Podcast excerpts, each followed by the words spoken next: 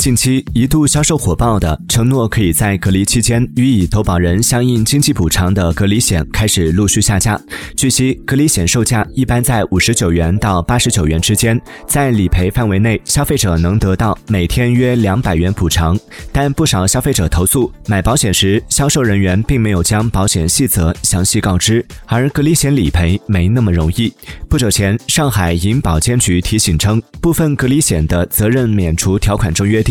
被保险人虽然被集中隔离，但未自费支付隔离费用的。保险公司不承担理赔责任。另外，投保前已疑似感染或已收到通知要求隔离的，保险合同生效前被保险人所在地区被列为国家公布的中高风险地区等情况，均可能属于责任免除情况。消费者需清楚理解后再投保。据了解，除了投诉率高，大量的理赔申请给保险机构带来的压力，也是隔离险下架的重要原因。